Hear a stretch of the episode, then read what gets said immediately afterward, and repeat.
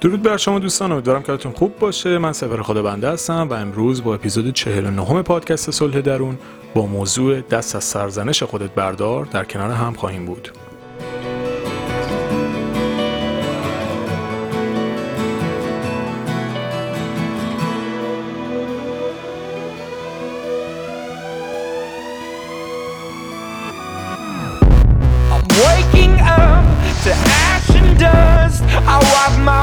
when I sweat my rust. I'm breathing in the chemicals.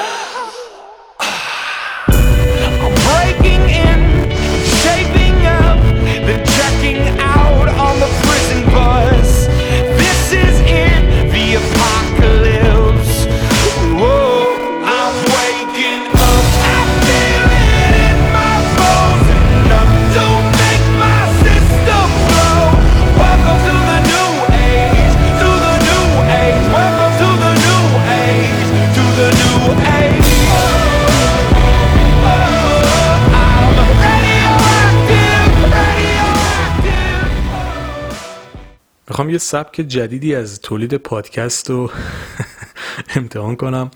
یعنی می‌خوام خیلی دیگه کوتاه صحبت بکنم. از جایی که آدم پرحرفی هم یکم برام سخته ولی تلاش می‌کنم. خب اینم چجوری میشه؟ مثلا اینم زیر ده دقیقه می‌تونم تمام بکنم یا نه؟ چون تعداد اپیزود زیاده گفتم شاید اینجوری جالب باشه. مثلا زیر ده دقیقه باشه هر روز حوصله بکنید گوش بکنید. حالا توی ترافیک یا موقعی که بیکارید قبل خواب حالا خودتون سلام می‌دونید. خب موضوع بسیار جذاب سرزنش کردن که نقشه بسیار فوق‌العاده‌ای در تخریب اعتماد به نفس ما داره. که تقریبا هممون هم توش حرفه ایم یعنی واقعا تبریک میگم به خودمون چون خیلی زیبا این قضیه رو انجام میدیم و روح و روانمون رو کلا به چالش می‌کشیم. چون گفتم مختصر مفید می‌خوام انجام بدم مستقیم میرم توی موضوع اصلی. ببینید ما در روبرو شدن و رویارویی با مشکلات و سختی ها و کلا اتفاقاتی که توی زندگیمون میفته و خطاهایی که انجام میدیم دو تا رویکرد متفاوت رو ممکنه در پیش بگیریم. بعضیامون دنبال مقصر میگردیم و اتفاقی که افتاده رو میندازیم گردن بقیه. یه گروه دیگهمون مسئولیت اشتباهاتمون رو میپذیریم. حالا الان نمی‌خوام به این موضوع بپردازم که حالا گروه اول کارشون اشتباه یا چی و اینا که توی داستانه دیگه بهش خواهم پرداخت. ولی داستان اینه ما در موقعی که با یه موضوعی روبرو میشیم یا دنبال مقصر میگردیم و میندازیم گردن اون یا خودمون مسئولیت اشتباهمون رو میپذیریم. موقعی که مسئولیت اشتباهمون رو میپذیریم اگر بخوایم واقع بینانه بهش نگاه بکنیم به چشم تجربه می‌بینیم و ازش میگذریم. اما اگر بخوایم این اتفاق رو به عنوان یک چیز خیلی ناگوار ببینیم ممکنه بیفتیم توی این خط که خودمون رو سرزنش بکنیم و روحیه خودمون رو تخریب بکنیم.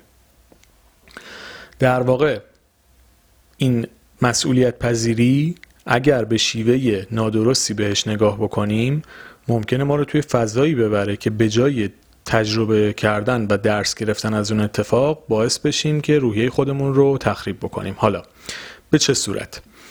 این اتفاق میفته و به چه صورت می‌تونیم ازش جلوگیری بکنیم. ببینید داستانی که هست ما یکی از روش هایی که می‌تونیم با انجامش جلوی این سرزنش کردن خودمون رو بعد از خطاها و اشتباهاتمون بگیریم و این مسیر نادرست رو که باعث تخریب اعتماد باعث تخریب اعتماد به نفسمون میشه رو انجام ندیم یکی از بهترین راههاش اینه که برای خودمون یه درصد خطا بذاریم. ببینید که ما بدونیم کامل نیستیم و اشتباه می‌کنیم و بالاخره اصلا میگن آدمیزاد جایز الخطاست. این امر طبیعیه که هممون اشتباه می‌کنیم هممون خطا می‌کنیم هممون ممکنه توی این مسیری راه نادرست رو بریم. اما وقتی برای خودمون یه درصد خطایی رو قائل میشیم اون موقع است که پس از چی میگن خطا کردن پس از اشتباه کردن جا نمی‌خوریم و شروع نمی‌کنیم تخریب بکنیم خودمون رو. این خیلی نکته ای, م... نکته ای که باید بهش توجه بکنیم. یکی از دوستان چند روز پیش یه چیزی به شوخی می‌گفت خیلی جالب بود. میگفتش که هیچ وقت احتمال یک درصد رو نادیده نگیر. چون همون احتمال یه درصد باعث شده که ما بین 8 میلیارد آدم عدل تو ایران به دنیا که اینقدر بدبختی و مشکل داریم. با نمک بود حرفش. چون دقیقا مثلا اگه جمعیت ایران 80 میلیون باشه جمعیت دنیا هم 8 میلیارد باشه ما دقیقا جزو یه درصد دقیقا اینجا به دنیا اومدیم و این همه داستان داریم. حالا اینکه شوخی بود کاری نداریم بهش. ولی پس درصد خطا رو شما یعنی یه درصد هم می‌بینید که خیلی درصد مهمیه. پس احتمالش رو هیچ وقت نادیده نگیرید. همیشه برای خودتون یه درصد خطایی بذارید که اگر اشتباه کردید جا نخورید به هم نریزید. و بدونید که این بخشی از فرایند رشدتونه و مسیری که باید برید. نکته مهمه دیگه توی این داستان هست توی این درصد خطا گذاشتن اینکه واژه هایی که برای خودتون استفاده می‌کنید توی مسیر حرکتتون رو تغییر بدید. ببینید که من بگم باید موفق بشم من 100 درصد این کارو می‌کنم این خودش بار روانی منفی به ما ایجاد بار منفی برای ما داره و ممکنه ایجاد ترس و استراب و نگرانی در ما بکنه. به همین خاطر لطفا واجه هایی که برای خودتون توی مسیرتون به کار می‌برید سعی بکنید واجه های درستی باشه. مثل اینکه بگید مثلا من تمام تلاشم رو می‌کنم تا نتیجه دلخواهم رو بگیرم. اینکه شما میگید تمام تلاشم رو می‌کنم در واقع یه جوری دارید به خودتون میگید که من هر چی در توان دارم هر پتانسیلی دارم برای رسیدن به مقصد و هدفم می‌ذارم. حالا اگه به هر دلیل توی این مسیر مشکلی پیش اومد یا من به هدفم نرسیدم من کمکاری نکردم. این تغییر واژه ها از قیدای همه و هیچ و نمی‌دونم هرگز و اینا اگه سعی بکنیم استفاده نکنیم هم استرس کمتری به همون وارد میشه. هم می‌تونیم با آرامش بیشتری راه جلو بریم جلو ببریم. اصلا کلا داستان راحتتر جلو ببریم. هم اگر به مشکل خوردیم در طول مسیر خودمون رو سرزنش نکنیم و به هم نریزیم. این نکته که خیلی باید بهش دقت بکنید. مورد بعدی که باعث میشه ما بعد از خطا کردن و اشتباه کردن یا حالا بعد از هر اتفاقی که میفته خودمون رو سرزنش نکنیم اینه که شکست ها رو به عنوان یک بستری برای پیشرفت ببینیم. یعنی در واقع اینجوری به شکست نگاه بکنیم که زمین ساز موفقیتن. اصلا واقعا هم همینه. شکست یه فرصت برای رشد کردنه. و اینکه ما نواقصمون رو بهتر بکنیم. توی شادی درون اصلا یه اپیزود در مورد پذیرش شکست دادم. حالا دوستانی که گوش کردن. صلح درون و شادی درون متفاوته اینو دوستانی که جدید اضافه شدن. توی اپیزود اول من توضیح دادم. داستان اینه که اگه شما بتونید شکست رو به عنوان یک عامل پیشرفت یک عامل زمین ساز برای موفقیتتون ببینید مطمئنا اون حس بدی که بعد از این اتفاق میفته در شما کاهش پیدا می‌کنه و دیگه دنبال سرزنش خودتون نمیرید. ببینید ما از روزی که به دنیا میایم تا روزی که زنده ایم و میمیریم و خلاص اینجور داستان ان که همه 120 سال زنده باشیم زندگی همینه. یعنی شکست پیروزی شکست پیروزی. یعنی واقعا شاید هزاران بار این فرایند تکرار بشه. شکست بخوری پیروز بشی. شکست بخوری پیروز بشی. و زندگی همش تجربه و درس گرفتنه. یعنی ما باید یه جورایی واقع بین باشیم و از شکسته به عنوان سکوی پرتاب خودمون استفاده بکنیم. نه اینکه کشتیمون غرق بشه دیگه بشینیم زانوی غم بغل بگیریم وای چه اتفاقی افتاد. یعنی اگر شکستا باعث ناامیدی و بیانگیزگی ما بشه این دقیقا بدترین اتفاقیه که می‌تونه پس از شکست خوردن توی مسیر رسیدن به خواستمون برای ما پیش بیاد. خیلی این کاملا بدترین حالتی که می‌تونه پیش بیاد که شما ول بکنید کلا همه چیزو بی انگیزه بشید ناامید بشید.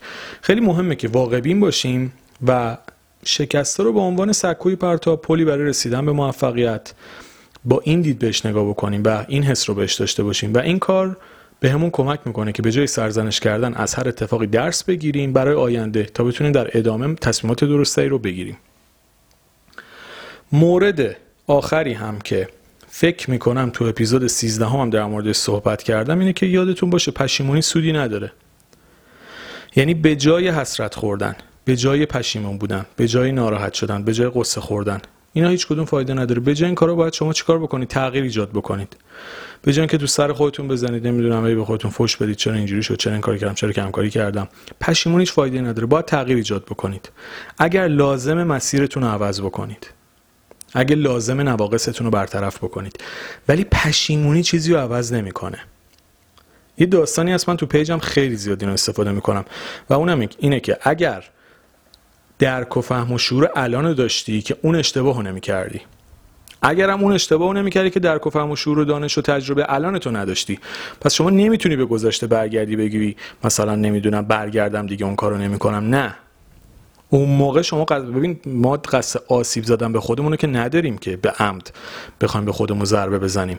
مسلما وقتی که یه خطایی می‌کنیم توی دوره ای پیش اومده دیگه. در واقع آگاهی و دانش ما در اون مقطع در همون حد بوده. اگه می‌دونستیم مسیر غلطیه که نمی‌رفتیم. اگه می‌دونستیم تهیه کوچه بنبسته که خودمون نمی‌رفتیم تا تهش اونجا گیر بکنیم مجبورشیم دور بزنیم.